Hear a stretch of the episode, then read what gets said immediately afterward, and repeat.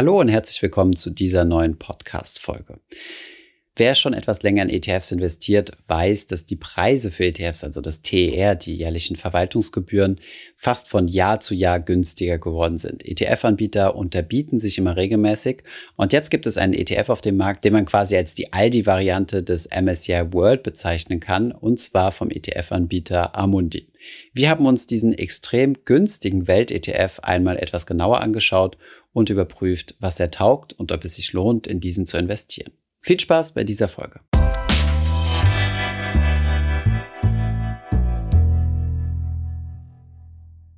Beim Kampf um die möglichst kosteneffizienteste und günstigste Geldanlage wurde in der Vergangenheit ja schon an vielen Schrauben gedreht. Zunächst einmal hat man auf das aktive Management verzichtet, was bei aktiv gemanagten Fonds sehr teuer ist. Mittlerweile gibt es Neo-Broker, bei denen ihr Aktien und ETFs kostenlos besparen und auch teilweise kostenlos kaufen und wieder verkaufen könnt. Und es gibt noch viele weitere Innovationen, die uns das Geldanlegen deutlich günstiger gemacht haben. So verzichten ETFs zum Beispiel darauf, teure Vertriebsprovisionen oder Kickbacks zu zahlen, die ihr als Anleger dann in Form eines Ausgabeaufschlags oder anders bezahlen müsstet. Auf der Suche nach Möglichkeiten, ein ETF immer günstiger anzubieten, stößt man irgendwann zwangsläufig auf die Kosten, die der sogenannte Indexanbieter verlangt. Die Aufgabe eines ETFs ist es ja, einen sogenannten Index abzubilden. Also beispielsweise bei dem iShares Core MSCI World handelt es sich um einen ETF auf den Index MSCI World. Dieser Index wird herausgegeben vom Indexanbieter, in diesem Fall MSCI, der sich dann wiederum vom ETF-Anbieter dafür bezahlen lässt. Grundsätzlich zahlt der ETF-Anbieter hier zwei Komponenten. Zunächst einmal bezahlt er die Daten. Das bedeutet, dass der Indexanbieter ihm mitteilt, sobald sich etwas in dem Index ändert und wie sich der Index genau zusammensetzt. Diese Daten brauchen die ETF-Anbieter natürlich, um den Index möglichst genau abzubilden. Der zweite Teil der Bezahlung des ETFs-Anbieters an den Index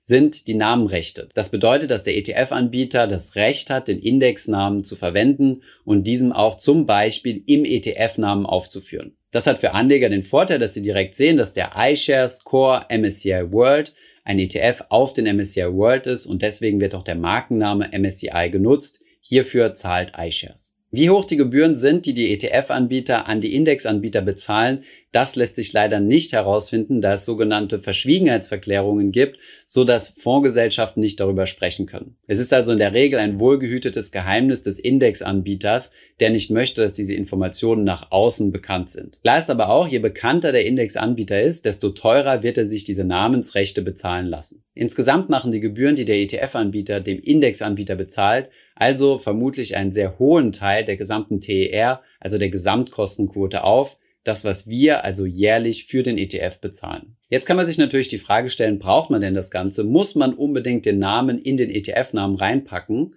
So wie man es zum Beispiel von Luxusmarken wie Louis Vuitton oder der Sportmarke Adidas kennt, dass man ganz groß die Marke draufschreibt und somit das Produkt, was an sich einen deutlich geringeren Wert hat, viel teurer verkaufen kann. Wäre es beispielsweise übertragen auf den ETF-Bereich jetzt nicht intelligenter, ein No-Name-Produkt zu benutzen und hier einfach auf die Markenrechte zu verzichten, weil die Marke ja sowieso nicht großartig bekannt ist. Das hätte den Vorteil, dass man dem Indexanbieter vermutlich deutlich weniger bezahlen muss, als jetzt zum Beispiel so einem namenhaften Anbieter wie zum Beispiel Dow Jones oder MSCI. Und tatsächlich sind wir auf einen durchaus interessanten ETF gestoßen, auf den ihr uns als Community aufmerksam gemacht habt. Die Rede ist hier vom Amundi Prime Global. Dieser Amundi Global basiert auf dem Solactive GBS Developed Market Large and Mid Cap Index. Solactive ist hierbei der Anbieter, auf den wir gleich nochmal genauer zu sprechen kommen. Und dieses GBS steht für Global Benchmark Solutions. Auch darauf gehen wir gleich nochmal etwas genauer ein. Das Interessante ist das, was danach folgt. Bei Developed Markets sehen wir direkt, welche Länder hier enthalten sind, nämlich die Industrieländer. Und Large und Mid Cap bedeutet, dass hier die besonders großen Unternehmen, also die Large Caps, und die Midcaps, also mittelgroße Unternehmen, in diesem Index enthalten sind. Der Index hat zum Ziel, 85 Prozent der entwickelten Länder von der Marktkapitalisierung her abzubilden und insgesamt sind derzeit 1300 und 36 einzelne Aktien im Index enthalten. Diejenigen, die unser Video zum MSCI World gesehen haben, werden schnell feststellen, dass dieser Index dem MSCI World zum Verwechseln ähnlich sieht. Soweit zum Index. Kommen wir jetzt einmal auf den ETF zurück, auf den Amundi Prime Global. Der ETF-Anbieter, das kann man aus dem Namen herauslesen, ist Amundi und der ETF ist rekordgünstig. Er kostet nämlich von der TER 0,05 Prozent. In Fachsprache würde man also sagen 5 Basispunkte. Für diejenigen, die unseren letzten MSCI World ETF-Vergleich gesehen haben, die wissen, dass derzeit der günstigste in Deutschland zu habende ETF, nämlich von Luxor, 0,12 Prozent TER kostet. Das bedeutet, dieser Amundi ETF ist nochmal mehr als die Hälfte günstiger. Es handelt sich hierbei um einen physischen vollreplizierenden ETF. Das bedeutet, alle Aktien, die im Index drin sind, sind auch im ETF enthalten und werden vom ETF gekauft. Der Sitz des Fonds ist in Luxemburg und es gibt den ETF direkt in zwei Varianten. Einmal als ausschüttende Variante seit März 2019, wo bisher 250 Millionen Euro drin sind und einmal als thesaurierende Variante seit Januar 2020, wo zum aktuellen Zeitpunkt 71 Millionen drin sind. Wie kann es sein, dass dieser ETF so günstig ist? Naja, wie ich eben erwähnt habe, sind die Kosten, die der ETF-Anbieter dem Indexanbieter bezahlt, in der Regel relativ hoch. Indem man im Vergleich zu MSCI eher auf eine No-Name-Marke, nämlich Solactive, setzt, hat man die Möglichkeit, hier deutlich günstiger einen Index zu bekommen. Dadurch steht zwar im ETF-Namen nicht das allseits bekannte MSCI drauf, aber wie gesagt, diese Kostenersparnis wird von Amundi weitergegeben an die Anleger. Schauen wir jetzt mal kurz an, wer Solactive denn überhaupt ist. Solactive ist ein Indexanbieter, der 2007 in Frankfurt gegründet wurde und mittlerweile aber auch global tätig ist. Vielleicht kennen einige unter euch auch unser Video zum Arero-Fonds von Professor Weber. Auch dieser Fonds wird auf Indizes von Solactive aufgebaut. Vorher hatte dieser Arero-Fonds auf Indizes von MSCI basiert das wurde dann 2018 unter anderem aus Kostengründen zugunsten von Solactive geändert. In 2019 basierten insgesamt 450 ETFs weltweit auf den Indizes von Solactive. 2018 wurde die GBS, die Global Benchmark Solutions, an den Markt gebracht. Das ist eine Serie von über 2000 Indizes, die auf dem Solactive Country Classification Framework basieren. Das kann man sich ungefähr so vorstellen wie die Länderklassifizierung bei MSCI. Alle Länder insgesamt werden beim MSCI ACWI IMI abgebildet.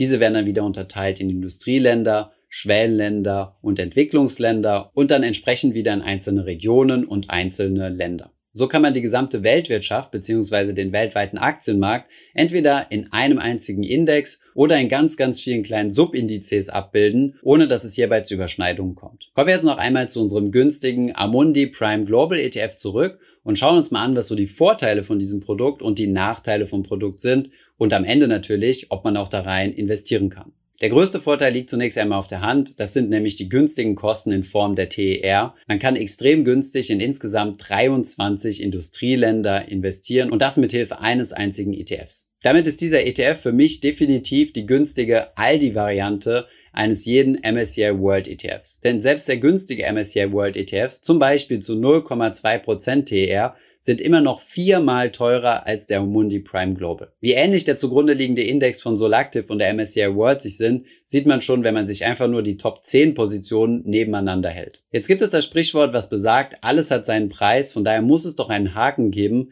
wenn ein ETF-Anbieter ein Produkt zwei bis viermal so günstig anbietet wie ohnehin schon günstige Konkurrenten. Und tatsächlich gibt es einige Punkte, die man hier kennen sollte. Der für mich nahezu nicht ins Gewicht fallende Nachteil ist der Punkt, dass es sich um ein No-Name-Produkt handelt. Das bedeutet, Menschen, die sich noch nicht ganz sicher sind, ob sie in solch einen ETF investieren wollen, weil der Name des Indexes ihnen nicht bekannt vorkommt, die würden von einem solchen Produkt Abstand nehmen. Tatsächlich muss man zunächst einmal unter die Motorhaube schauen, um genau zu verstehen, was denn hier in diesem ETF abgebildet wird. Ein weiterer Punkt, der einige weitere Nachteile mit sich zieht, ist, dass dieser ETF bzw. diese beiden ETFs, sowohl die ausschüttende als auch die thesaurierende Variante, noch sehr, sehr jung sind. Die ausschüttende Variante, also die etwas ältere Variante, gibt es gerade mal etwas länger als zwei Jahre auf dem Markt. Das bedeutet im Umkehrschluss auch, dass hier noch nicht sonderlich viel Kapital drin ist. In der ausschüttenden Variante sind wie gesagt 250 Millionen drin, was im ersten Moment zunächst einmal unserem Kriterium entspricht, dass über 100 Millionen drin sein sollen. Berechnet man aber mal, was 250 Millionen für die Fondsgesellschaft bedeutet, indem man sie mit mal 0,05 multipliziert, kommt man auf 125.000 Euro Ertrag für Amundi. Das ist für einen ETF extrem wenig und ich kann mir kaum vorstellen, dass dieser ETF kostendeckend betrieben wird. Denn alleine schon die Registrierung und Börsenlistung dürfte deutlich teurer sein als dieser Betrag. Ganz gut kann man das auch an Schwesterprodukten ablesen. Es gibt nämlich dieselbe günstigere Variante für einen europäischen Index. Das ist der Amundi Prime Europe. In der ausschüttenden Variante sind derzeit gerade einmal 2 Millionen investiertes Kapital. Die TER ist genau gleich bei 0,05. Das bedeutet runtergerechnet, dass Amundi mit diesem ETF gerade mal 1000 Euro pro Jahr verdient. Es ist also definitiv ein Verlustgeschäft. Aufgrund der niedrigen TER beim Amundi Prime Global würde ich also das Mindestvolumen nochmal ein gutes Stück höher ansetzen als bei unseren üblichen 100 Millionen. Denn nur so kann man sicher gehen, dass das Produkt sich für Amundi auch lohnt und man so nicht das Risiko eingeht, dass der ETF irgendwann mit einem anderen ETF fusioniert wird oder abgewickelt, die Aktien hier drin also verkauft werden und ihr euer Geld zurückerstattet bekommt. Das würde für euch zwar keine Verluste bedeuten, ihr müsstet aber euer Geld nochmal neu anlegen und euch eine neue Strategie überlegen. Ich gehe zwar nicht davon aus, dass der Amundi Prime Global aufgelöst oder abgewickelt werden sollte, nichtsdestotrotz sollte man das gerade bei jungen ETFs und die dann auch noch so günstig sind im Hinterkopf behalten. Ein weiterer Punkt, was mit dem Alter des ETFs zusammenhängt, ist, dass es noch keine verlässliche Tracking Difference gibt. Die Tracking Difference stellt den Performance-Unterschied, also den Unterschied in der Wertentwicklung zwischen dem ETF und seinem zugrunde liegenden Index dar. Ist diese Tracking Difference groß, bedeutet das, dass es einen großen Unterschied zwischen Index und ETF gibt. Ist der Wert positiv, bedeutet das, dass der ETF schlechter abschneidet als sein zugrunde liegender Index, was im Umkehrschluss bedeutet, dass die Qualität des ETFs weniger gut ist und die tatsächlichen Kosten, die man bezahlt, höher sind als das TER. Das wirkt jetzt nach ein bisschen Fachsimplerei, man kann sich aber im Hinterkopf behalten, dass die Tracking-Differenz die bessere Zahl ist, um herauszufinden, was ich im Endeffekt denn für den ETF bezahle. Ist die Tracking-Differenz negativ, bedeutet das, dass der ETF sogar noch besser läuft als der Index. In diesem Fall sind meine eigentlichen Kosten sogar noch ein Stück geringer als die angegebene TER, also Gesamtkostenquote. Kommen wir auf den Amundi Global Prime zurück. Da der ETF noch so jung ist und Tracking Differences in der Regel erst ab fünf Jahren verlässlich berechenbar sind, haben wir diese Maßgröße nicht und können die Qualität des ETFs noch nicht einschätzen. Ein weiterer negativer Punkt, der in die Kategorie Geek fällt, ist, dass der ETF ein physisch replizierender ETF ist, der in Luxemburg ansässig ist. Für einen ETF, der zum größten Teil aus US-amerikanischen Aktien besteht, ist das rein steuerlich gesehen weniger optimal als entweder ein synthetisch replizierender ETF in Luxemburg oder ein ETF, der in Irland aufgesetzt ist. Das liegt einfach daran, dass ihr auf Dividendenerträge aus den USA etwas mehr Steuern bezahlt. Dieser etwaige steuerliche Nachteil könnte dafür sorgen, dass die Tracking-Differenz etwas höher ausfällt. Diejenigen unter euch, die sich vom jungen Alter des ETFs und den genannten Nachteilen nicht abschrecken lassen wollen und trotzdem investieren möchten, stellen sich sicherlich die Frage, wo denn der ETF sparplanfähig ist. Tatsächlich gibt es die ausschüttende Variante derzeit bei vier Brokern im kostenlosen Sparplan, Trade Republic, Scalable Capital, ING DIBA und Comdirect und die thesaurierende Variante gibt es derzeit leider nur als kostenlosen Sparplan bei Trade Republic und Scalable Capital. Übrigens, unabhängig vom Amundi Prime Global, wenn ihr mit dem Gedanken spielt, euren aktuellen ETF von einer teureren Variante auf eine günstigere umzuschichten und ob sich das Ganze lohnt, dazu haben wir euch bereits einen Rechner produziert wo ihr das einmal durchsimulieren könnt, beziehungsweise ab welchem Jahr ihr dann den Break-Even-Point erreicht. Das bedeutet, wo ihr davon profitiert, umgestiegen zu sein auf die günstigere Variante. Den Rechner verlinken wir euch natürlich unten in der Beschreibung. Kommen wir einmal zum Fazit, was denn von diesem günstigen Welt-ETF zu halten ist. Ich persönlich finde den ETF eine schöne Alternative für jeden Sparfuchs.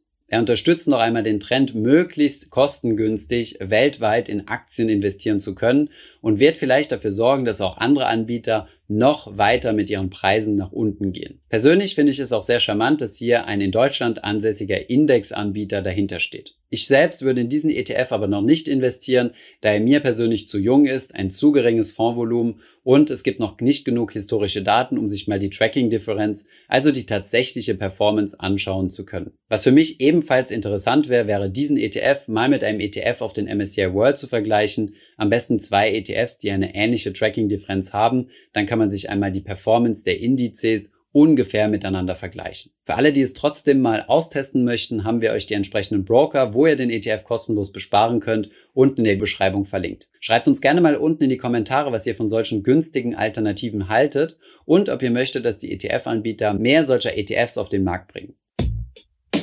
Ich hoffe, diese Podcast-Folge hat dir gefallen. Wenn ja, dann zöger doch nicht in deinem Umfeld über diesen Podcast zu sprechen, bei Freunden und Bekannten. Ich denke, es gibt auch in deinem Umfeld viele Menschen, die sich für das Thema finanzielle Bildung interessieren oder interessieren sollten. Wenn du auf iTunes bist, würden wir uns auch freuen, wenn du uns eine positive Bewertung dalässt. Das hilft uns, den Podcast noch einfacher auffindbar zu machen. Alle wichtigen Links und Verweise findest du wie immer in den Show Notes zu diesem Podcast. Vielen Dank fürs Zuhören und bis zum nächsten Mal.